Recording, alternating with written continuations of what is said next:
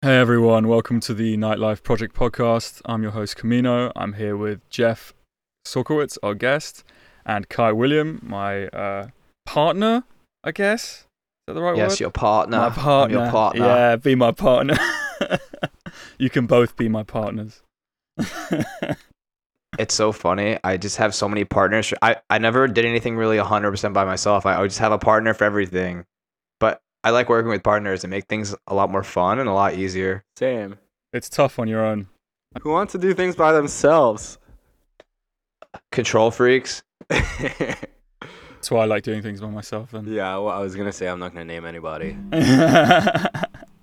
okay, how you guys doing? You both good? Fantastic. I'm s- I'm feeling great. It's a, it's a Monday. It's a new start to a week. We have a very very exciting weekend ahead of us. I I thought you were gonna say we have a very exciting guest on the program, but also That's a given. also an exciting weekend. Yeah, I'm super pumped. Me and Jeff are very excited. What are you guys doing? We have the Martinez brothers booked out at this venue called Barcode by our house. By your house. by my house more so. Yeah, we're we've taken the scene out of Brooklyn and moved it to Jersey because we have no no other choice. It's important that everybody listening to the podcast knows that I live in Brooklyn and not New Jersey. That was yeah. I live in It's- Brooklyn and not New It's funny when everyone's like, "Oh, where are you from?" And I was like, "Oh yeah, based in Brooklyn." But if you want to get technical, I live in New Jersey. And then I try to sugarcoat it by adding all these things where I'm like, "Yeah, but it's only one mile across the river from Manhattan." But at the end of the day, it is in New Jersey. So I've been doing that my whole life. I grew up like literally on the border of New York, where New York City becomes the suburbs, where it becomes Nassau County, and it's Long Island, and it's so much less cool to be like I'm from Long Island than to say I'm from New York City. So I've been sugarcoating it my whole life. Meanwhile, Meanwhile, you're in you're from London but living in Berlin. But you'll be joining us soon, which is awesome. And me and Jeff are very excited. I'm so excited for that. Three months to go, people. Unless the country suddenly like melts down, but I, I think we should be Uh, good. that that's already happened. Yeah, it's already happened. We're good. I can just come now. And our giant, massive following of people who listen to this podcast will be dying to meet you. They'll be waiting for you at the airport. They're dying for it. I'm excited to look back on this one day and be like, "Cool, we did this. We were Yeah. very long time ago." Um, but yeah. Uh, so, boy, boys, uh, what's going on with you two in regards to music? What have you got planned for the future? A lot. Uh, where should we start? We're playing this weekend with the Martinez brothers. We're gonna be down in Miami as well. Welcome to Yes. Miami. Um, So pumped. It's so cold up here, man. I I hate this weather. If if it was if we had Miami weather in New York, I would literally never go anywhere else. yeah, same. Like I, I wouldn't even want a vacation. We're going down. I don't. We don't have anything concrete in Miami yet, but we're setting up shop for the most part. I'm probably going to be buying an apartment in Miami, so I'm going to be by, not by coastal, whatever the word is for when you live in two places. Um, we're gonna. It would be bi-coastal if you were living in LA and New York, Yeah, but since you're in Miami, it's, it's, the like sa- it's the same coast. Well, Yeah. anyway, I'm I'm buying a condo in Miami. just say you're bi-coastal. it sounds cool. By coastal. I'm I'm semi coastal. Um, it'll be yeah, it'll be great. So hopefully we'll get get it popping down there. Um, there's some more events in New York, some COVID friendly, uh, socially distanced events in New yeah, York. Yeah, we love COVID at our event. COVID's welcome anytime. COVID friendly event. Yeah, we don't. Well, we don't want COVID. We want not. We want COVID to not not be present. Well, the UK the UK is finally rolling out vaccinations this week. I think I saw. Yep, we were the first country to allow to, to I think the, the Pfizer vaccine is the first uh, I think that was the there, it. first one to approve it. So Good. I'm ready to go. Everyone's ready to Yeah, go. We're so all let's go. Let's fucking go. Let's do it. Oh my god. But I, I talk about this with Jeff and, and Escanio and everyone else all the time. This whole COVID thing has been such, this is going to sound so bad to say, it's been such a blessing for myself. Um, I feel like it's kind of leveled the playing field for people who are in my position and Jeff's position and your position, Escanio, um, to where, you know, we're not really living in the shadows of the, the major headliners anymore. Um, it kind of gives an opportunity for everyone to, you know, not that they're starting completely from fresh, but uh, from scratch, if you know what I'm saying. But it gives us opportunity to to be creative and, and stay relevant in a time like this. So I'm definitely thankful for some of the things that COVID has caused. Yeah, I think it's I think it's okay. I mean, obviously, you kind of it's hard to say that without acknowledging, like you know, literally mass amounts of death, um, which is sad to say, but it's just it's just a major change in like every aspect of life, and with that, even though on the whole it's a bad for society, obviously for there to be disease, it's obviously a bad thing, but you know, with like huge structural shifts in society, there's always going to be kind of um, losers and winners. Um, and I think just for local artists, it's been it has been a bit of a help because you know that you just can't tour internationally if you're Sailplex or you know Black Coffee or name your huge headliner who would be playing at Avant Gardner and Brooklyn Mirage, Knockdown Center, all the big venues in New York. So um, it's been interesting, but yeah, it, it's kind of given us a bit of notoriety um, in a way and kind of helped us. So it is weird. Yeah. Do do you guys get like? Do people like talk shit on you guys for throwing events? Because I know you guys obviously they're like you know everyone has to sit down. There's like protections and stuff, but like. Some not many, like- not many, especially because it's not like we're throwing illegal events and like you know paying off the cost. Like we're not, we're not, we're following the rules. Like we're everything we're Mhm. doing is within the law. Um, so you know, if if uh, and I do tell people, you know, like going to anything, going to a restaurant or going anywhere, leaving your house, leaving your house is man, not literally. i- yeah you're taking some kind of risk so i'm never like you know like i'm not i'm not like a salesman i'm never like oh yeah calm it's perfectly everything you do is perfectly safe all the time like, that's that's just not reality Right. And in terms of what's essential and what's not, this kind of stuff plays such a big role in people being happy. Um, not going into just being around people. That's a very healthy thing to do. I understand it's COVID, but just like being outside of your house and in an area where there are uh, some other people, that's very good for your mental health.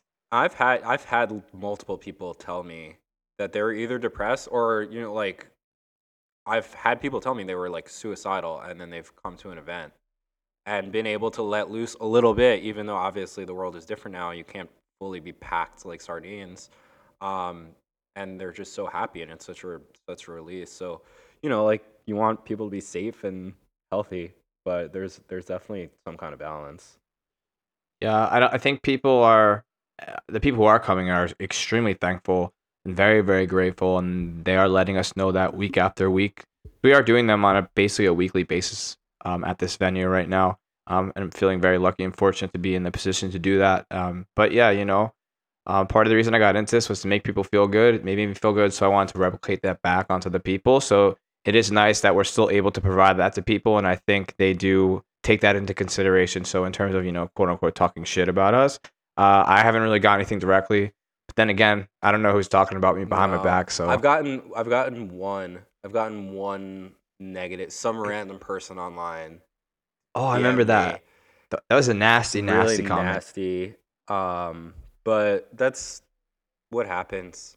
Like, in even you know, aside from like COVID or whatever, just the more I think the more notoriety you get, you're always gonna get like kind of nastiness for no reason. Yeah, you are. And it's like sure, it's for like I actually always think about it this way. Um, I remember once I got into like a little fender bender. My mom was driving, and we like pulled over to the side of the road. And if you think about it, like we're on the side of the highway, there are like hundreds or thousands of cars that drive by on the other side. That you know they like look over, they see there's an accident, and the vast, vast, vast majority of people just drive by and they're like, "That sucks. Those people got in an accident."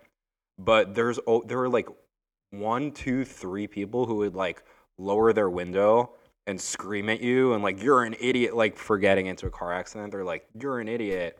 But if you think about it, there's just there are thousands of cars driving by, and there's gonna be like a very, very small percentage of people who want to make you feel like shit. So don't focus on the few assholes in in the bunch and focus on all the people who are supportive.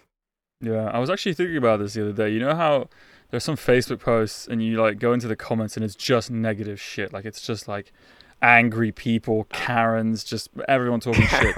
What what you should look at, what you should look at is not the percentage of negative comments. It's actually the ratio of negative comments to likes, because people who like people who who agree aren't gonna fucking like post most of the time. You know, No, like they don't so care. true.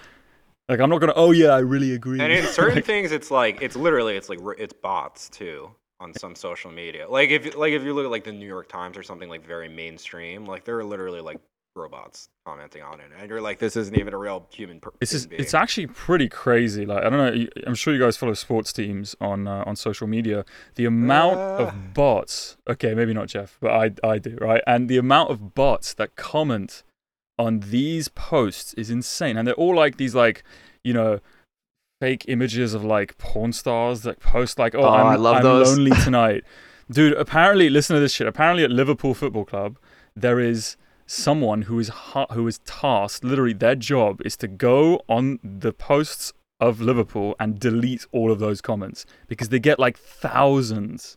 It's funny when those show up on like the president's Instagram. It's like message me for message me for a good time. Splash emoji, splash emoji. Like a thousand likes. it's like the top. Yeah.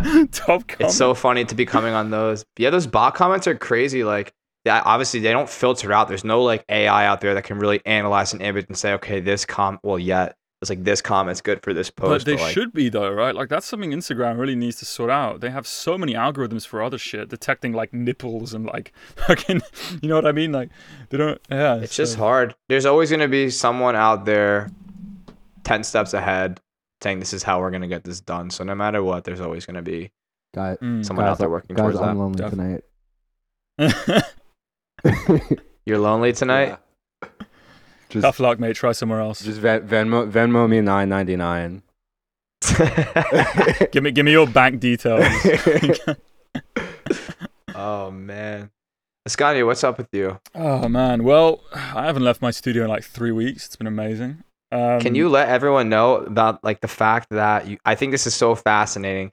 How you used to live in an actual apartment, Oh, yeah. and then you said you got a studio, and then you live in there now. Yeah. Okay. So basically, I, I had my old apartment, and I I and not I not a studio, not just for everyone who's listening, not like a studio where it's like there's no bedrooms. It's like an actual music studio. Yeah, no, there's no, no, no, no. It is absolutely not meant for living. So, so what happened is this: I was living in my, you know, apartment uh, in the middle of Berlin, and then I rented a studio space to do my work in, and I like. within a week, I was like, "This is the greatest thing I've ever done in my life." I like, there's like 200 other recording studios in this building. Some amazing people live here. Some good friends of mine. Uh, there's like parties. There's like just like conversation. There's like amazing characters that you meet on a pretty much daily basis. Um, and so within like a week of moving, I was like, why don't I just fucking live here? Because the rent is like two fifty a month, right? It's nothing. So I just decided, fuck it, I'm gonna move all of my shit a into shower this. in there? Well, um, kind of. so there's there's one shower. There's one shower in the entire building. It's on the ground floor. I could smell you Uh, through this microphone. Yeah, no, it's it's it's that's that's the problem, right? You just you just stop caring about anything. You just like I don't need. Okay, I shower semi regularly. Just so everyone I like how you totally no, but you're totally embracing the the artist lifestyle. I don't know. I'm a, I'm I'm an artist and I shower every morning. Yeah, but Jeff, you're you're just quote unquote starving artist yeah. lifestyle. So the other thing is, I like normally I am a hygienic, kept together, tidy individual, but I decided to do this for six months and just see what happens if I'm not that. Is it? Are you are you are you happy with? Yeah, I'm studio? ve- I'm extremely happy. That's that's the, that's the. I mean, I wouldn't have moved in if I wasn't because I could afford to live in my old apartment. I may have to try it. Your six month your six months rent is like equivalent to two months in New York City. It's it's an incredible thing to do because I like there is no one telling me to do anything. I don't actually need to do anything because I like I don't need to work that much because my life is so cheap right now. Nothing. Yeah, that's great. But it's it's good to be comfortable like that because It is good. It's also good to be uncomfortable. It's freeing. It's freeing. It's very freeing. I feel s- unbelievably free. I feel like completely independent. Because I'm very much attached to spending money, and that's something that I'm really trying to transition as to be a full time artist that can Yeah, that's You know, that's the thing. that, That's that the doesn't thing. need to spend money on things. Because the, the good things are not material, right? Like they're just not. I mean, there are a lot of good things which are material, but the really great things aren't. Um, and, and, and the satisfaction I get from, you know, living my life and working as a musician, that's worth so much more to me. Because I've lived the, the wealthy lifestyle with my student loan. Haven't and we all? How are you? And and you know, I used to make a lot more money than I do now, but I, I'm definitely way happier now, and I'm so happy I made this choice. well, to me, to me, success is based on not just wealth, maybe even really at all. Just it's just being happy. I mean, obviously you need a little bit of wealth to to financially support yourself, but once you hit that certain threshold of whatever that is, anything else doesn't matter at all. And, and being in that state of pure happiness, like you definitely are, and like me and Jeff are trying to transition to that full artist uh, lifestyle. Like that's so incredible. Like I'm super envious of that for sure. Well, I'm gonna move, Jeff. We should live together, and I'll show you how to do it, mate. yeah, you're gonna have to show me how to do it. No, I, I was gonna say like I've told so many people my pl- I'm I'm leaving a very lucrative job, um, Hmm. in time to be a full time artist, and nobody, not a single person, has been like, "That's not a good idea. You should stick around." Like every single person has been like, "That's about right." Like, wow, good for you. That's sick. And wait, Jeff, tell everyone who's listening who has no idea who you are, um, what you do for a living right now. Uh, yeah. So as a li- for a living, I'm a corporate attorney at a large, um, just a big law firm. We handle um, corporate transactions. So we do like, it, it- we're largely in the private equity space. So it's you know like a private equity fund will be buying a company um, for hundreds of millions or billions of dollars. You know, like a Fortune 500 type company. Uh, and we handle the whole the whole acquisition. So it's it's it's like as corporate and intense um, a profession as you can imagine. It doesn't. I- I'd say other than being like a doctor, maybe it doesn't. It's like that that typical, very corporate kind of path that doesn't give you um, the ability to have you know like a passion on the side. And so you know my quote unquote passion on the side is really what I want to do with my life. Yeah, so. it's really impressive. I always think about it all the time how how you're possibly managing it too because I have a job that's definitely a little bit more flexible than than you do. Um for anyone who's wondering what I do on top of music, it's I'm a I'm a full my full-time job quote unquote is a sales trainer.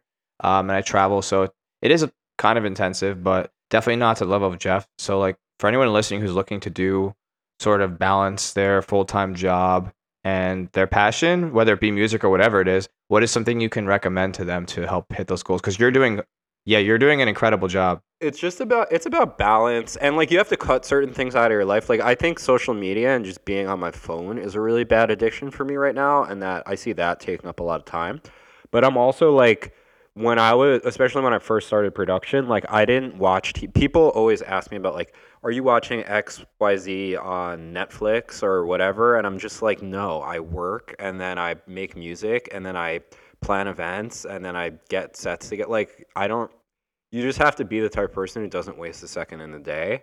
You know not to you know not to pat myself on the back but you know it's it's there are only there are only so many hours in the day. I think that i think the real the, the thing for me that's really unsustainable is i'm in the type of job where you know they may ask you like to do something on a saturday afternoon and it's just the corporate culture is not such that you can just be like oh i'm playing a gig i can't i'll get to it monday like you're expected to be kind of on call on the weekends and late nights and stuff like that. So it's it's not at all sustainable, but um, you know, that's life. I've I've put myself in a good position to have a bit of savings coming out of that profession and really go for it as an artist. So um, I think a lot of a lot of it is just about good timing and it's like just a really good t- like everything's I think Kyle probably feels the same way. Like the stars are just really aligning for us at the right time where um, you know, the I, they also say you know you don't you don't go full time as an artist and just like decide all of a sudden like i'm to go for it as an artist and quit my job like it kind of has to be the thing where you see the path and and you kind of have to be full time because everything's taking off and you don't you know you have too much to do in the day and and too many opportunities and i feel like we're kind of in that position where there's there's so much going on that it's it would be silly to almost not be full time artists at this point so Uh, I think th- those are the considerations, but it's it's cool, man. It's just it's worked out in in a really great way. Yeah, it's really cool to see um, for you, Jeff, like just knowing how intensive your job is. I always think about it all the time. I never really asked you about it. I, I actually like I I used to almost be con because my day job is like you know obviously in the house and techno world it's like very um free and there's drugs around and you know, I'm really? not- Drugs? like you're you're an artist and um it, you're not only are you an artist but you're an artist within the world of partying um so it's it's not really something you could really be upfront about with like a corporate profession um and my profession is like so unbelievably corporate Um, so that's like that. It's a really, really hard to like square those th- two things together. And so I was always almost like a little bit embarrassed by uh, what my day job was. But I think the more I've spoken to people, everybody's always kind of just like impressed, and they're like, "That's a really cool story." And I've kind of come around to that being more like a cool path than than something to be embarrassed about. Like I, I used to kind of hide it. Um, but you know, I mean, there's shouldn't be like embarrassed to be a successful attorney before becoming like a house and te- a house and techno artist. It's But you, you're right about the house and techno scene being it, it's super left wing, um, because Yeah, of its well, roots. it's not even it's not know? even left wing. My firm is is very like politically left leaning, but in a different like they're connected to politicians as opposed to like you know like Yeah, yeah. yeah. a liberal Well, lifestyle. I'll, I'll, I'll, I'll, I'll give you I'll give you this this interesting thing. In Berlin, this is how liberal the house and techno scene is here. In Berlin, there are nights, uh, like certain clubs that are like like communist nights. Like that's like the general theme. You know, it's like politically, the clubs here were, were meant to be like a bastion of left wing freedom. And if you think about it, it makes sense because the the whole like right side of Germany right. before the Berlin Wall fell was under the co- fucking communist Russia. You know. right. Um, so if you grew up in that in that like style of living, you're probably still going to be somewhat used to it. I think that's kind of interesting. But yeah, I mean, I think because of the roots of house and techno being in like you know African American gay scene, it's kind of always going to be linked to that like politically like super left side, yeah, I think um, especially house too. especially house. Yeah, well, ch- yeah, yeah, you're right. Mm-hmm. I love the the history of just like house music. There's so many sick documentaries. Um, I can't think of any off, the, Yeah. off like the top of my head because they're just all over the place on YouTube. But for anyone listening who doesn't really know the history of house and techno, it's very like rebellious and very like um, renegade and just like just doing what you're. I don't want to say not supposed to be doing. It's like bringing people together. It's a really really cool history. So definitely recommend going on YouTube and typing in how, house and techno history. There's two I recommend actually. One of them is How Clubbing Changed the World. Uh, Idris Elba presents that one. It's really really good. And then and then also uh, The Chemical Generation, which is a documentary on acid house, which you should also definitely watch. But I mean, it's the whole. It's it's incredible what happened. I mean, like it started in America, um, in pretty you know poor black communities, um, and then Well, it gay, was- gay black, gay black communities. in right? Chicago, yeah, in Chicago it was gay black. In Detroit, it was kind of all over the place. Um, and yeah, basically they blew up in England, really. And then in England, people started playing their records on the radio, and then everyone was like, "What is this music?" And then they all went over to England, and everything exploded. They went to Berlin as well. Uh, Juan Atkins came to Berlin. It's also it's cool how modern the history is too, because like think about like Danny Tenaglia was like I'm sure was there with some of the earliest clubs in New York, and we like you know we like just played with him twice. So like these people who are the innovators are most I mean like not not like Frankie Knuckles or Larry Levan, but like they're they're still around. Like Kevin Saunderson is still around, and all of the all of the Detroit guys are still performing. Like we Carl Craig just performed. I love watching the the older videos, like the old raves. It just makes me feel so. I get so fired up every time I see a video of just like an old foggy Yeah. rave. It's like they almost like they don't know how to dance yet. Like they haven't figured out like what you're supposed to do. Oh, speaking of dancers, it's crazy how there's so many different types of people within our house and community, house and techno communities as well, like the shufflers. You know, I, Like- s- I started as a dancer. Oh, I know. I've been back on your Instagram. Fortunate, unfortunately, Jeff has archived all those, so anyone listening Everything's can't find archived him. now, but Yeah. I started as a dancer. Oh my god, I need to see these. I'm a s- I'm a I'm a I'm a sick dancer to be honest. No, yeah, it's it's funny. Like they play such a, a pretty big role in in this industry and in terms of like groups of people coming out to your parties and stuff. I mean, they're at. I wonder all when of our that events. started. Um, probably when they would all realize they didn't know how to dance, like Jeff was just saying. It's very organic though. Like like that style of dance is just uh it, like shuffling your feet really matches the fast pace of mm. house and techno music. So it's very it's just, I think it's just a very organic movement to It do. is, yeah, it makes sense. The shuffle, it does. I used to do it as well in the clubs. I would do it for like seven hours straight. It's kind of like riding a bike. Like once you learn how to do it, you can just do it forever. Such a good It's like exercise too. Burn so many Yeah. calories. They're all they're all in sick shape. All these shufflers are just Yeah. I used to love it, and then like there would be people in the club who were doing it, and they'd be like, want people to look at them, but they didn't really know how to do it. And then you just like look at them, you're like, I'm about to blow, I'm about to blow you up.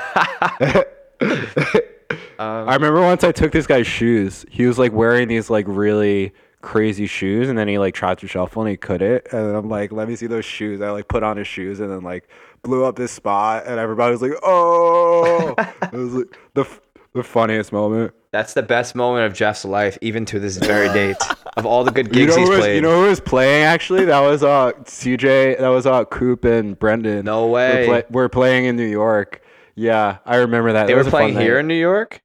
They were playing at Knockdown Center. Yeah, for Halloween. Oh, that's right. I forgot they did that party. Yeah. That's sick. I I, I remember that night. It's actually fun. I met you through Brendan Bistro, um, Brendan Barstow. Barstow. Oops, sorry. Um, yeah, that was really cool. Like, his name, Kai. yeah, me and Jeff got super close. Honestly, not till very recently. I would say within what the last like three, four months. Uh, since like the summer. Yeah, I remember I signed Brendan and Chris Mays, two Pittsburgh guys, to my label, and then um, Brendan's like, "Oh, yeah, I have this th- this friend from New York who's gonna start doing this these minimal parties."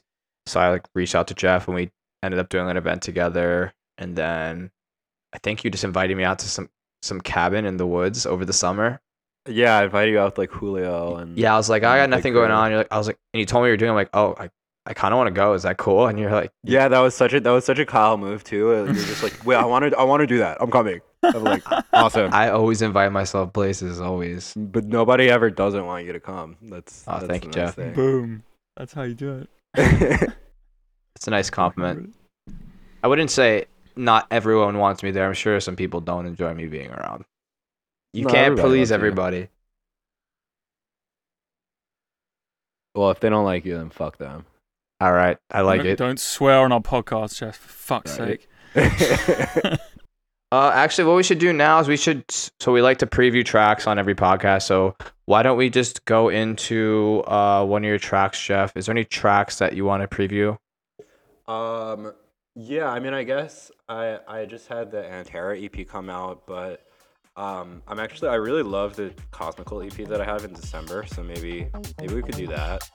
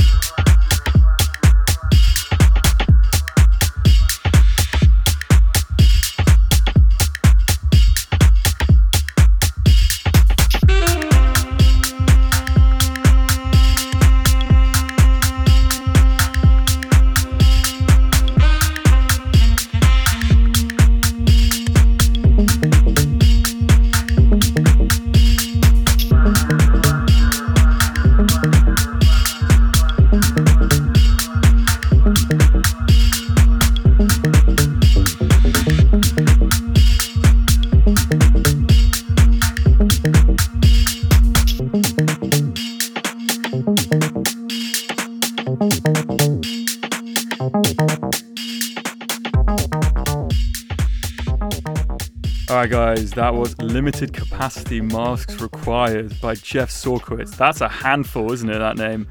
Um, I actually, I actually mastered that one. Um, it's Mhm. it's it's absolutely awful. That's got to be the worst track I've ever heard in my life. I played that one um when when I- was doing direct support for Claptone, just patting myself on the back about that Ooh, one. look at that! look at Um, that. and that was like the last. No, it was like a really cool experience. It was the last track I played before Claptone mixed in. Um, and so you know, like I, I put it on, and then he starts mixing in, and it's all like there's so much buzz in the club because you know like this huge star is coming on, and me, the nobody, is coming off. So I'm just like, there's so much energy in the room at that moment, and I remember like walking around um, the club a little bit and just like looking at the crowd. I'm like, this sounds really good in this club right now. And it was, yeah, it was one of those like moments where I'm just like feeling really good about my production because it just like, with with all that energy, um, the drops just sounded really really cool in the club. So Yeah, the track the track's dope, man. I remember I, I I didn't have I I did have to do a bunch of stuff while mastering. I'm trying to remember what I did, but the high end was was decent to begin with. But um, I'll take decent from Ascanio. If Ascanio says something's decent, it's it's you know yeah, I'm very I'm very very critical. Like, that's- Extremely that's- We can't even get on our own record label. No, I won't No, let them. it's so- I so won't for let anyone- them on yet. If- yeah, great track, Jeff. I'm excited for that. I remember when you first got too, that actually. signed. Uh, dude, you're so crazy. Jeff got like ten tracks signed in like a couple days. He never had anything else signed, and the next thing you know, he's like, yeah. I just I had my whole catalog just signed out in like a week. It was fantastic. "It's fantastic. cool. It's awesome. I'm really excited for you, man." Um, Thank you. for anyone who doesn't know, uh, we are launching Short Circuit, which is the brand that me and Jeff have been doing parties with, with Techno Brooklyn and Do Not Sleep, Electric Ibiza, um, tons of other partnerships make those parties happen. But we're basically turning that into a record label as well, and Ascanio will be part of the team on that, uh, engineering all the tracks and doing uh, A and R for us as well. Um, yeah, it's, It's funny. coming it's like- along. what?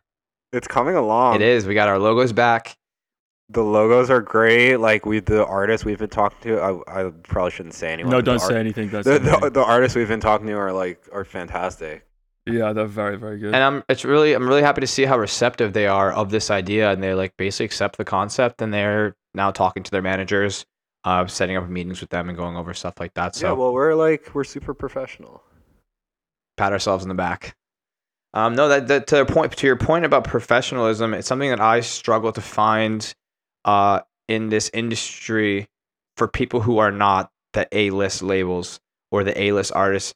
Everyone else is pretty lax, which is fine and it's it's good in its own way, but it's very hard to find like startup professional labels or just people to work with. It's so it's so frustrating. It's like it's like you almost like don't take pride in what you do and I'll never get that because I know for a fact like 100% fact that everyone who makes music, house music and techno, they love it. It's their full on passion, but like where's your pride in, in the sense of like making sure everything's done properly or making sure your artists know the release date of a release so they're not like hitting you up on the day of saying, "Oh, I didn't know this was coming out today." Well, it's also it's just the perfect the perfect storm of people are young for the most part. It's a young man's game. yeah, Uh, so they're a bit more immature. It's the party scene. It's artists who are obviously artists are all over the place. So like the type of people at our scene definitely don't let, lend themselves to a ton of That's a professionalism. good point.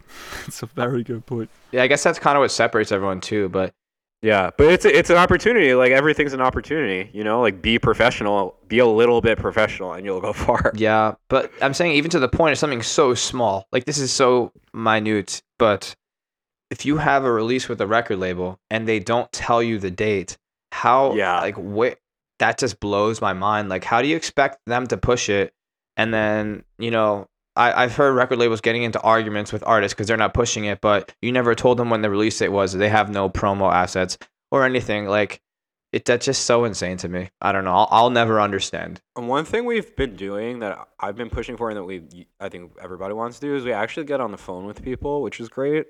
Like instead of just, oh yeah, I'll take your track. Like actually talk, even if there's you're not giving feedback or anything, just like say hello. Yeah, I think that's I, that, I think that's really important. I but love in, in defense calls. of in def- uh, me too, I love this. I, I, I would love get. I, I've never gotten a call from from a label that tried to sign me, but I will say I think for the really big labels, it's it, it, it's pretty. It must be pretty difficult to organize a call. You know, these people. Like if you're the A and R for a record label and are getting 500 emails a Jamie week, J- Jamie Jones, I know he still gets on a call with all the artists he's going to sign. I know he does that. Um, but it's just like you know, you can carve out ten minutes. You can, there's ten minutes in your day, no matter who you are. You know what I mean? Stop sexting and give your artist a call. It's gone. yeah, now. Jeff. That was a comment towards yourself there. yeah, that, that's a bit of Freudian. Is that a Freudian slip technically? I'm not sure. Um, no, a Freudian slip is when you like accidentally say the wrong word. Okay, yeah, yeah, fair enough. So there must, there's like a Freudian phrase.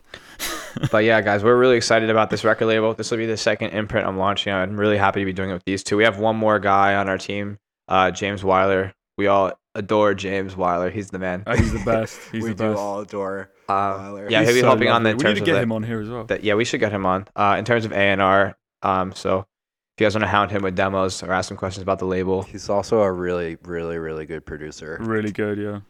But the the the EP that I have with Weiler that's coming out, you could you could blame all the good stuff on me. But yeah. When Weiler, when Wiley, just just to just to show you how good he is, when Weiler Weiler sent me this track like a week ago, and I didn't really have any comments about it. oh, Which- I'm waiting for that day. is- The day where Ascanio has no comments for me. Uh, But as of now, I cannot even get signed to my own record label that I'm starting, so I'm working on it. That's what we're here for, So I, mate. I find actually sometimes the better a track is, the more you have comments on it. yeah, for sure. Which is I Ascanio, I always tell I always give you like a lot of detailed comments because there's like so much good in all of your tracks, and then I'm like, there's just like little things that I notice because like things are actually well done. Where, yeah, whereas when something's shit, you're just like, I don't even know what to say about Yeah, this. You yeah. know? It's like, hey, uh, well, just throw the whole thing out, then we'll start fresh. Yeah, but it's it's much easier to be like, this is so good, but maybe do this slightly different, and it'll be Mm, amazing. mm, mm, mm. Jeff, you're really good at giving feedback. I think that's a great practice for any new producers is even if you're not the best producer, just getting in the habit of listening for detailed listening and giving feedback is a great way to improve your own feedback as well. Your own tracks as well. Specific feedback is always really helpful. Hmm. Like if you say this specific element should cut at this part of the song, like that's very tangible. It's good. It's uh, someone can do something like that. And I know for my I, I have the community running with Weiler where we do I do feedback a lot. It's one of the like, the big things that I think that everyone in the community appreciates and I give like massive detailed feedback and it's really cool to see when I do that and I actually get back eh, like very very highly improved tracks to the point where it was not mixable. I couldn't play it in my set and like I'm going to download these kids tracks now. I'm going to play them out in our sets just because like when you give that detailed improvement, they like you said, Jeff, it's tangible. They can actually do Are- something with Are that. we are we playing it for Martinez Brothers? It might make the cut. Okay, we'll we'll talk offline. Uh, I'm very excited for that set, Don't man. fucking That- that'll play that track, bro. yeah, no, that'll be fun. That'll be so much Sick. fun. I mean, there are- that that's what I always tell you too is like we're a lot. I I don't think like musically or production wise we're very much like them, but just kind of their persona, how they're those guys are always like they're known. The thing they're famous for is that they're always laughing and having a good time Mm. on on stage, and it's like very infectious in that way. And they always have people around them hmm when they're playing. We're so like that. Yeah, I like to be very uh, engaged within the crowd. I like looking Yeah. at people. I like if I'm if it's an intimate thing where I could reach over and like give them a high five or like invite them back behind the deck for a second. I, I love being totally immersed within the crowd. And I, I said this to you, Jeff. Like I love when I look behind us in the booth and it's like all of our friends and we can feed off that, you know? Um, yeah, that's I love when that. when I when I did Claptone, um, the booth was empty, and um, you know I'm kind of like used to people being around me, and I really kind of like felt like I was having a bad set, just because there was nobody behind me, kind of like pumping me up, and th- just in that club, the DJ booth is kind of like. Uh, is is like on a stage above everybody, so you could. You, it's hard to even make out whether people are enjoying or down, and that that makes a set so much more Yeah. difficult if there's nobody to feed off of. Yeah, I think you also missed me by your side, looking at you every two I seconds, did, saying, "Yo, that was I- sick. That was sick, bro." That was that was a good. I was very happy with the way that went, but I definitely would would have preferred you were there. Yeah, I enjoy playing with you a lot. Yeah, It is it is hard when there's no one behind you. It's a really good point. It's Yeah. funny because everyone is in front of you, you know. So you Well- should. but well, it's like- Kyle, Kyle sometimes with during the pandemic, um, you know, we'll do like odd events where everybody's seated and socially distanced, and sometimes Kyle will be like, "They're not dancing. Like, what should we play?" And I'm just like, "There, there are bouncers forcing everybody to be at a table." They're right telling me get It's off the tables. Yeah, it's Yeah. not your fault. Like the music's great. It's funny you just said one thing. Uh, I actually was thinking about this the other day. Ascanio, you just said uh, how everyone's looking at the DJ, and it's funny how in, in the very beginning when like the DJ wasn't the center of attention, they still had DJs, but the club was just people walking around. It was just a giant dance floor. And they weren't in the front and center. And like I could, I really want to experience a party like that where like you can't see the DJ and it's just a giant dance. The whole room's a dance floor and you're just interacting with people. Yeah, it's weird. It's weird because there's nowhere to for everybody to focus your attentions forward.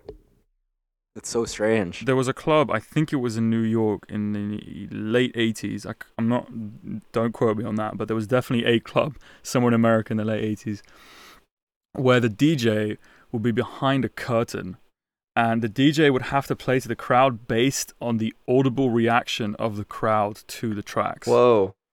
That's Somebody's crazy, like right? 49 right now listening to this podcast and Being like, These kids don't know what they're talking about. No, no, no. I was that- this- there. Yeah, yeah, but th- this was a thing. Th- there are photos of like you know these DJs playing this literally like a fucking curtain in front of them. Um, but you know in Berlin there's there's actually quite a few clubs where that's kind of the idea. And if you go to like Tresor at like six in the morning, you you go on the dance floor and people like okay a lot of them are pointed towards the DJ, but many people really don't care and they're just there dancing, po- looking at whatever, talking, interacting, and people are like walking everywhere and it's like Well, Berlin, I think we were we were talking about this at some point. Berlin, right, is more. I haven't been to Berlin, but isn't it isn't it true that Berlin is a- more about going to a club that you want to go to than seeing a DJ definitely, you want to see? Definitely, definitely, Yeah. definitely. The club holds like the reason you go to somewhere because you want to go to that club. This The- U.S. the states are all about stars. If you think about it, like even in even in rock music, like or even in like pop music in the states, they're actually if you think about it, like the great bands I feel like are British, like the Beatles, the Rolling Stones, Led Zeppelin, and then they're great like solo artists, like pop stars, or like Frank Sinatra, Elvis Presley, um, Michael Jackson. Like I feel like in the U.S. it's all about the star. And then, and so we, we So I, I feel like it's a very American thing of like the That star really- DJ. That really everybody- represents American individualism, doesn't it? Like, That's so funny. Yeah, it's a really good point, Jeff. It's like, I mean, there are clubs like I really want to go to, but I, it's definitely more like along the lines of I want to go see this person. You know, 93 Feet East is the number one club I want to play at where's that? in, in, in London. It's um it's where Fuse I think I think Fuse does their parties there. Well, that's why you want to play it. Yeah, I do, it is. It's, yeah. it's, no, that's okay. No, that's awesome. I think everyone should have a dream. I think everyone should have a dream club venue they want to play at. I mean, I think that's wanna, yeah, definitely. Like Kyle, imagine if we're playing at the Brooklyn Mirage, like what that would mean to us. You know? I was supposed to play it. Oh yeah. Well, Well, it's now been um Elrow is now like planned for I think July next year. So um kind of happy it's the the Mirage is going to be included. Like playing on the actual Mirage stage, I think is so so sick. playing on the main like Mirage stage in the summer is. Or, I mean, that's such. A, you don't get on that stage if you're not if you're not a somebody. are you gonna get on that stage, Kai? Um I think I don't I'm not sure what where it's I mean, I know what room they have me in. I can't really, I don't really want to talk about it though. Um Okay, cool, cool. it should be pretty sick though. You want to talk about it? Of course I do. Of course I do. yeah, I was given that opportunity uh, through someone named uh, Joey Sutera. He handles uh, Elrow for North America. Um, he does an awesome job with it. Every Elrow I've been to has been absolutely sick. Um, I'm a, I'm a big fan of everything that, that Joey does. Yeah, Joey's going to be on the podcast soon, so I'm, I'm excited to get him on and pick his The brain. demand, the demand in New York for Elrow parties is incredible. it's the most Every- packed party I've ever been to at at uh, at Mirage. everybody want, yeah, everybody has a ticket to Elrow when they announce those Mm. shows. They're so fun, man. It's it's such an They're su- it's, it's such a good New York vibe too. I mean, it's not it's not an Ameri- it's uh Spanish party, right? Yep. Elrow, Spanish. but it's very like if you get like Victor Calderone at Elrow with like all all the all the Latinos come out, it's like such a New Yeah. York vibe. that he was supposed to have his own stage all night long at Elrow in the shed. Um, I love when they turn the shed into a into a club room at Mirage. That just means the party is so sick they had to add another stage. so big that they need to add like a twelfth a twelfth stage. I know. I love when it's in there though. I, I saw Monolink in that room. It was so sick. Ascanio, what's the what's the best city you've partied in? Probably, ah, it's really tough. I mean, probably, probably London, honestly, because that's where I started clubbing.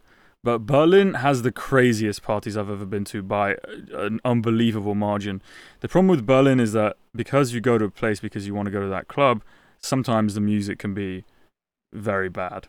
I've seen I've seen some of the best DJs I've ever seen in my life here. I've also definitely seen the worst. I've seen some terrible DJs, and, and no offense to them. Okay, no, they were really bad, and it just it just ruined my night when I saw them. People who like so fucked up behind the decks they didn't even know what they were doing. You know, um, might as well plug an iPhone in at that point and just fucking shuffle. Were they well-known artists and they were just having a bad no, night, or they, no, they were just no, no, no, no. That's the thing. They're just. It's all about connections here. So just random people, you know, who just think they can DJ. It's, it's, it, it's the thing that really annoys me about the scene here is that it's so like different. There's, there's no real rules as to how it should function, right? The, the, the booker. If you're friends with the booker, you can play. You know, even if you're no one at the huge club, like the main room. You know, um, it's very free form. And if you think about if you think about it, if a club is open for three days straight or four days straight, as they are in Berlin, I've even seen five days straight. Think about how many DJs you need. That's so you many. need like that's so many 60 DJs. DJs. or something. So so they so they have to book whoever at that point. Um, but yeah, I, you know, I didn't, I, I haven't gotten booked here that much, and it's like just because honestly, it's because I don't speak German. oh Um, yeah. Yeah, yeah, yeah, yeah. You get really get excluded if you don't because you know they see you as the, like the foreigner, like the tourist. How long you've lived in Germany right. for? Two years. Two years. Have you? Yeah. I mean, uh, have you tried? Have you tried? N- no, no, it's it's really hard actually. Have you German's tried to really learn it? difficult. No, that was my mistake. So it's actually kind of my fault. That I all this mean, happened, the only way you're gonna learn a, a language when you're older is if you speak it basically every day. You don't have that young mind where you can so- like, soak everything in like a sponge. So, um, I mean, I would have taken that if I was you. I would have taken the opportunity to learn German. I actually, I haven't experienced the scene very much internationally. I'm definitely very proud of the scene that we have in New York. The New York scene's great. I've I've partied there. It's really good. If there's really only three major players for this, and I honestly may say, like the top two are obviously New York and Miami. I guess Chicago has been getting pretty good. I mean, obviously the scene's always been there. I've partied in Chicago before. It's just a bit small. Obviously, it's like the original Mhm. place where house music came up, but That's- It's just it's just smaller. Like it's a pretty small community. There's a lot of labels coming out of Los Angeles like lately, so hopefully the scene Yeah. picks up over there. I lived But there for four years. It was not a good scene. I don't like Los Angeles. I really, I, I I went to warehouse parties. I went to what Don't I, like I, it I there. went. I, s- I saw it all there. It was not a good. It's New not York, good. New York is a very real place, and as real as New York is, is like exactly how fake Los Angeles is. yeah, that nails it. I, I really didn't like living in LA. I'm very glad I don't live there anymore. I miss my friends there. you went to I school there, right, Ascanio? Yes. Yep. Four years. And I, I- you know, you, you when you when you like l- l- are on the lookout for underground parties there, you'll find some pretty cool stuff. But like the main clubs are horrible, like so bad and What's the best club there? sound. Sound? Yeah, sound was sound had some good nights. I went some good nights there, but on the whole, it's still like the LA crowd. You know, it's not a good bunch of people, really. And that's not not not to hate on people from LA because I have like some amazing friends from there. But on average, the average club goer in LA doesn't know too much about the music, isn't really there to listen to the music, and just yeah, just not not the right vibe for me. Yeah, But, a lot of um, hats, a lot of big hats. Yeah, yeah, definitely. And LA is all about show. You know, it's all about people pretending to be someone, and that's like oh, my favorite kind of people. We get a lot of those here as is. I can only imagine if you double The and New triple York, that. the New York scene is so funny too because we get so many. I mean, it's New York. There are so many international tourists all the time, and so the parties, like the big events, I feel like at you know for for international headliners are always like it's like 50-50 of like international people who are just in New York for vacation or whatever, mhm. and then the rest of it is just like New like everybody's such a New Yorker. And I've had I remember there was one night we went to see Amelie Lens um, at 99 Scott, and it was just like full of well, I guess she's French, right? It was full of um, French tourists that night. And there was just this one kid, this one like little French kid who like kept coming up and bugging us. And then like as he was leaving, he was talking about he was talking about like all the people who were in the club. He's like, "The locals do this, the locals do that." And I'm just like, "Fuck off, bro! I I am the local." Jeff, your next song should be called at. The Local. yeah, it will be. It's so interesting though, because you, you could you you could get like you know a, a DJ of that caliber, like Factory '93 or whatever it was called in LA, and it'll be a totally different atmosphere. Like it will be like like like a different DJ was playing there, you know. And all around the world, like every scene is so different, and I think that's pretty amazing. Like London to New York, so different. New York to I LA, need so different. I just, I really want to experience. I mean, obviously, right now you can't, but I really want to experience different cities, and it'll be cool. Like, hopefully, we got to play. Hopefully, we got to play in different cities, which will be like, you know, in, di- in different countries, I should say, which will be so cool. London, London is is is amazing. Like, it, it used to be better because gentrification, all the small clubs closing. But um, uh, my my dream is to play at Fabric for sure. That's like my That's number a- one. That's a top one for everyone from England. That's like their mirage. they want to play it's, Jeff. it's just like when you when you when you went there like at the begin like when I went there when I was when I was 18 17 that was Jesus like 7 8 years ago and it was like the most fucking incredible thing I'd ever seen It's like, a really cool spot. I like yeah, it. My inspiration for starting Short Circuit was an interview that Enzo Siragusa did with like Fabric magazine or like Fabric blog or something. Uh-huh. so, sick. um, Fabric would definitely be really cool. Printworks is completely mad. That's Print, yeah. That's my one of my top spots is definitely Printworks. I've seen the videos from that place. I'm just like, whoa. you can see the videos but it's but it's it's like until you go there you don't get this the size is insane it's insane like it's It's such an honor to play there. It's like you never see anyone who's not huge playing there. I feel never like. never never I've never no What's the capacity? uh they say 5000 but probably way more You know Like, they pack that in.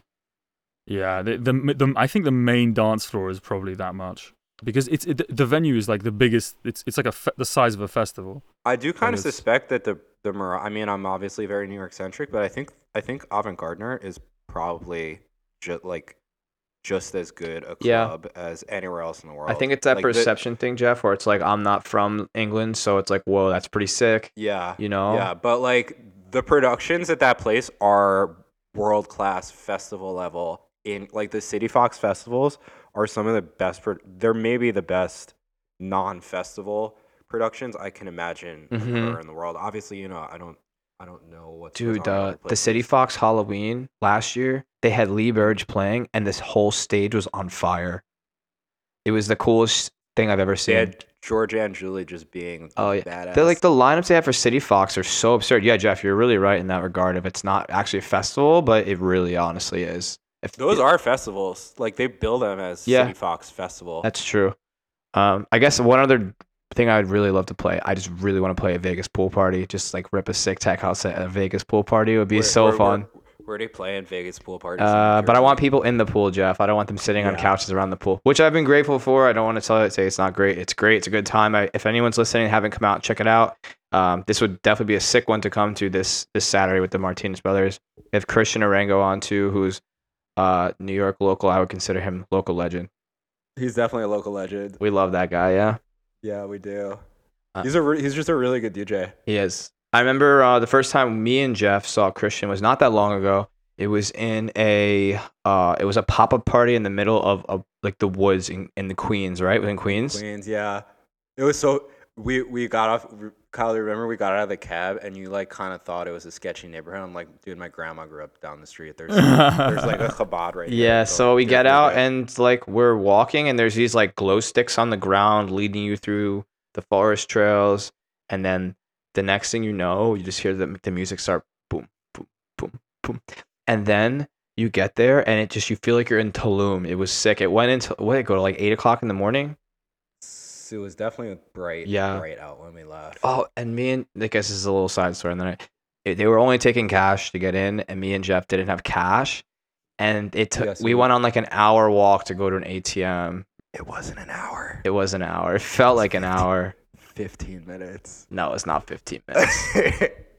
um yeah that was one of those no that's that's what you live for in the scene right? Like that's that's one of the things and i think that's like partially what helps you become a successful artist is taking stock of those nights um, whether you're as an artist or as a fan you're at an event and you kind of just you're taken back and you're like this is so cool. This is so underground. This music is so different. Like i remember i think there's just there are always those events. Like i remember my first resolute party was really kind of like just hit me in the face of like wow this is such an underground cool thing that's going on something like that forest party like we've done after hours parties that were like you know it just had that certain things just have that cool factor where it's kind of like that's what it's all about even if it's not a huge i mean i think some of the city fox events on the flip side are like have a cool factor and are also large scale But some things are just so underground, and you show up and you're like, I'm sure Berlin has something like that on every corner.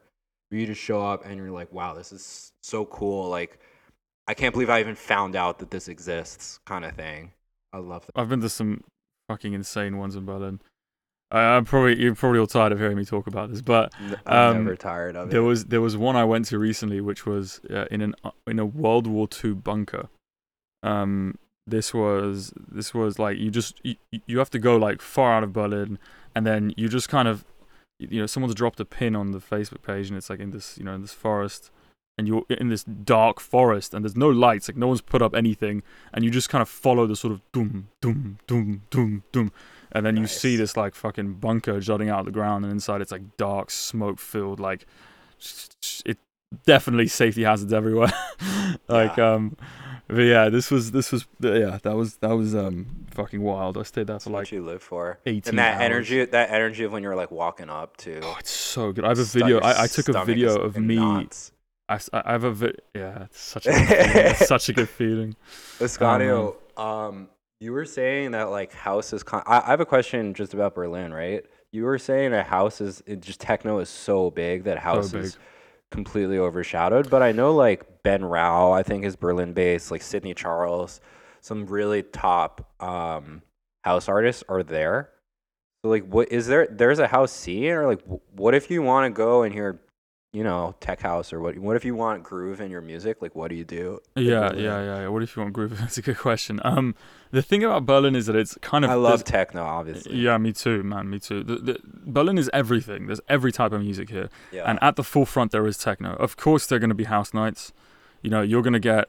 You, you, but the thing is, you're you're never going to get Ben Rau playing, uh, you know, Berghain main floor. You're just you're never going to get that, right? You're never going to get him playing Tresor main floor. You're never going to see him play most clubs main floor. They will be playing either you know, Panorama Bar in Berghain or the second stages uh, at most other clubs. And that, if you're a ha- like a big house name like Sidney Charles and Ben Rau, it's probably not great. Which is why, if you think about it, where do they mostly play? Not Berlin right? They play all around the world, and they're based in Berlin because the quality of life here is so good. Everything's so cheap. I think those guys know. are also just they're both German. They're both yes, and you know this is where they grew up, and you know the the scene here is. I mean, you know, I say there's no scene. It's the underground electronic music scene here is fucking enormous. Like the, there's there is of course a house scene. It's probably it's probably bigger than New York's by quite a margin, to be honest. It's just when the main focus is something else, it's difficult, you know. I always get lost in the fact that there are other, because I live, especially I live in Bushwick, and especially like in the summer, you just walk around like around my neighborhood, and there's like pulsing house and techno That's brilliant. everywhere, and some, and I guess I I always take for granted the fact that I happen to live in like the exact center of Mhm. like the entire North American scene, and I forget that like it's a few blocks that are like this, and the rest of the city, they're you know, Wow, that's crazy. you know what I mean. I mean, I, I'm exaggerating a few blocks. Like this neighborhood is there's a ton of clubs. Um, yeah, but like the prime location where everyone's going through all the time, and like that's where you associate it with is in your direct area. That's really cool to know. Um, It's it's so crazy that it's not mainstream in American music. House and techno just aren't well, like n- now that's n- no, I mean now the way in it's like you know everyone's like Fisher. It's all in like the college frat parties and stuff like that. Which honestly, I I don't hate on that at all. I actually like that kids are listening to this in college now because it's prepping them for when they come out, and those are then eventually people who come to our parties and our events, and it grows the scene. So I, I have a great appreciation for that type of music in itself. It's not anything I'm gonna listen to or really play, but big respect to the guys who do that music because it eventually brings them Mhm. to the underground. for sure, for sure, for sure. Um, Um, I think we're coming up on like an hour. Yeah. Should we do should we do a speed dating round, Kai? with Jeff. Oh, didn't really prepare any questions Or- for that. Ascani, what if Kyle and I are already dating? Do we do? Do we still do speed dating? Yeah, yeah, yeah. Just for fun. Okay. I don't know if, if you're gonna be able to. If you you can say pass if you think it's gonna take too long to figure this out. I'm Um, very verbose, so uh, what is your biggest inspiration musically? fuse. Fuse. All right. For the people who don't know what Fuse is, give us a give us the spiel. I, I was I was I was trying to be succinct. Um, the Fuse London is um is a it's a record label and a party in London that has it's like kind of was on the forefront ten years ago and still today of like the very very underground London dubby minimal house sound, um, and just their parties, um, and their Legendary. whole their whole style and their music is what like my biggest guiding light. Yeah, they're incredible. Enzo Siragusa is the guy who started that. Um, Yeah, you know, that's my like. Um, that's why I always tell people is like my mm, main mm, person I mm, want to be like. True. Yeah. What is your favorite club you've ever played in? Um, probably the Ilmore. The Uh, Ilmore? R.I.P. the Ilmore. R.I.P. I'm What's the just like a Ilmore? I don't even know. just like a little underground, very underground little after spot um, in in Bushwick. Oh, that was such a fun night. Me and Jeff basically played all night long, just the two of us basically. Um, I guess we'll leave it at that. yeah. Okay, okay, okay. Um, Um, yeah. Do you play any instruments? No. Yeah, that's like everyone always says no because you just don't need instruments to play to make electronic music. For anyone listening, you don't need to know anything about music at. I don't know any Uh, music well, theory. I you you need a little music theory, right? Uh, now nowadays when you have all these different like MIDI tools and MIDI like things to assist your MIDI and samples that are in key and off of splice. If I, if I had a dime for every time I've like counted out a minor, like a minor seventh, and like all of the semitones, I'd Dude, I, I knew what that was before I knew any music theory. I would literally be like, okay, what always sounds good? And I went one, two, yeah, one, two, three, one, two, four, three, five, six, four, seven. five. Oh shit, this sounds good. And I, I literally remember discovering this that it sounded good wherever I placed it, and I was like blown away. I was like, I understand music theory now. you know? Now with like Splice, it tells you what key something's in. You can literally go and type "I need something in C minor" and just download a bunch of stuff, and you can make a loop and arrange it into a very simple song. So yes, you, could don't need also, to know how much. Could also throw it in a sampler and then just adjust the root note. But Whoa, big brain Jeff over here, fucking music Hot theory mastermind. shot. Hot shot. Uh, One shot. Onwards. Um, what was the last film you saw? uh, I don't watch movies. That this is further to my point. I don't watch movies or TV. You literally don't watch any movies or TV anymore. oh, I love James Bond. I I love love- James I Bond as well. James That's a good. I like that. That's good. That's the only movie that I'll watch. Is James Bond. Jeff, I have a question for you. Ready? We're gonna fuck one. We're gonna marry one. We're gonna kill one. Clubs, festivals, and warehouses. Uh, I'm gonna marry a warehouse, You're gonna marry a warehouse. fuck the club, and uh, kill the festival. I think. Really? You're gonna kill the festival? Fuck, Um, man. Yeah. Well, I'm definitely marrying the warehouse. I'm gonna live in the warehouse. Okay. That was easy. Guys, you want to know something crazy? Actually, I almost I had the opportunity, kind of, to live above a nightclub in Berlin. Um, literally in the All nightclub, surprising. And I, I, well, it never really came to fruition. I would have done it if it came to fruition. I would have. I don't think I could do that. I get annoyed at hearing my neighbors like mumbling on the phone. I could not ever live. Man, I should have done that. I'm such a I I hypocrite when it comes to noise. It's insane. Like I'm the loudest person I know, and in a second someone's being loud at a time where I don't want it, then I don't like it. That's called being a dick. I think that's it. Yeah. That's great. But yeah, okay. Would you? What would you? What would you fuck kill marry Kai? Um, I think I would definitely marry the warehouse as well. There's just something Mhm. about that warehouse vibe. You cannot get it anywhere else. It's awesome. So I'm gonna marry the warehouse. I'm gonna kill the club, and I'm gonna fuck the festival. I would actually literally opposite. I would marry the club, fuck the festival, kill the warehouse. Wow. So we we all have different dating Mhm. profiles. All the very different. Ladies, come come get three very different individuals right here. But I guess Yeah. me and Jeff are both gonna marry the warehouse. Me and Jeff will get married at the warehouse. if there's any if there's any warehouses out there, I'm looking to settle down. oh, we have to ask this question every time, Kai. I love this. Yeah. absolutely love Um. So I guess we'll just end the speed dating there because we're really tight on time now. Uh, Jeff, let's end this with another song of yours. I'll let you pick which one you want that to be. Let's do um the track Fever that I have coming out with Rossum. That's very groovy. Cool. Groovy it is. So we'll go ahead and we'll we'll play this on the outro here, and want to thank you guys all for listening, and hopefully you enjoyed our guest Jeff Swerkowitz. You got a taste of, of my life every single day. uh, we nonstop text from the minute we wake up till we go to bed. Uh, Jeff's a phenomenal partner of mine, a really cool artist. Um, if you guys want to reach out to him, definitely message him on any platform. He's very responsive on all them. Um, I'm on my phone 24 seven, so just hit me up. What's your What's your IG handle? It's just my name at Jeff Sorkowitz. Boom. Follow him. Give him. Give this man a follow. Awesome, guys. So here is Jeff's track Fever coming out on Rossum. Uh, until next time, we will see you guys later.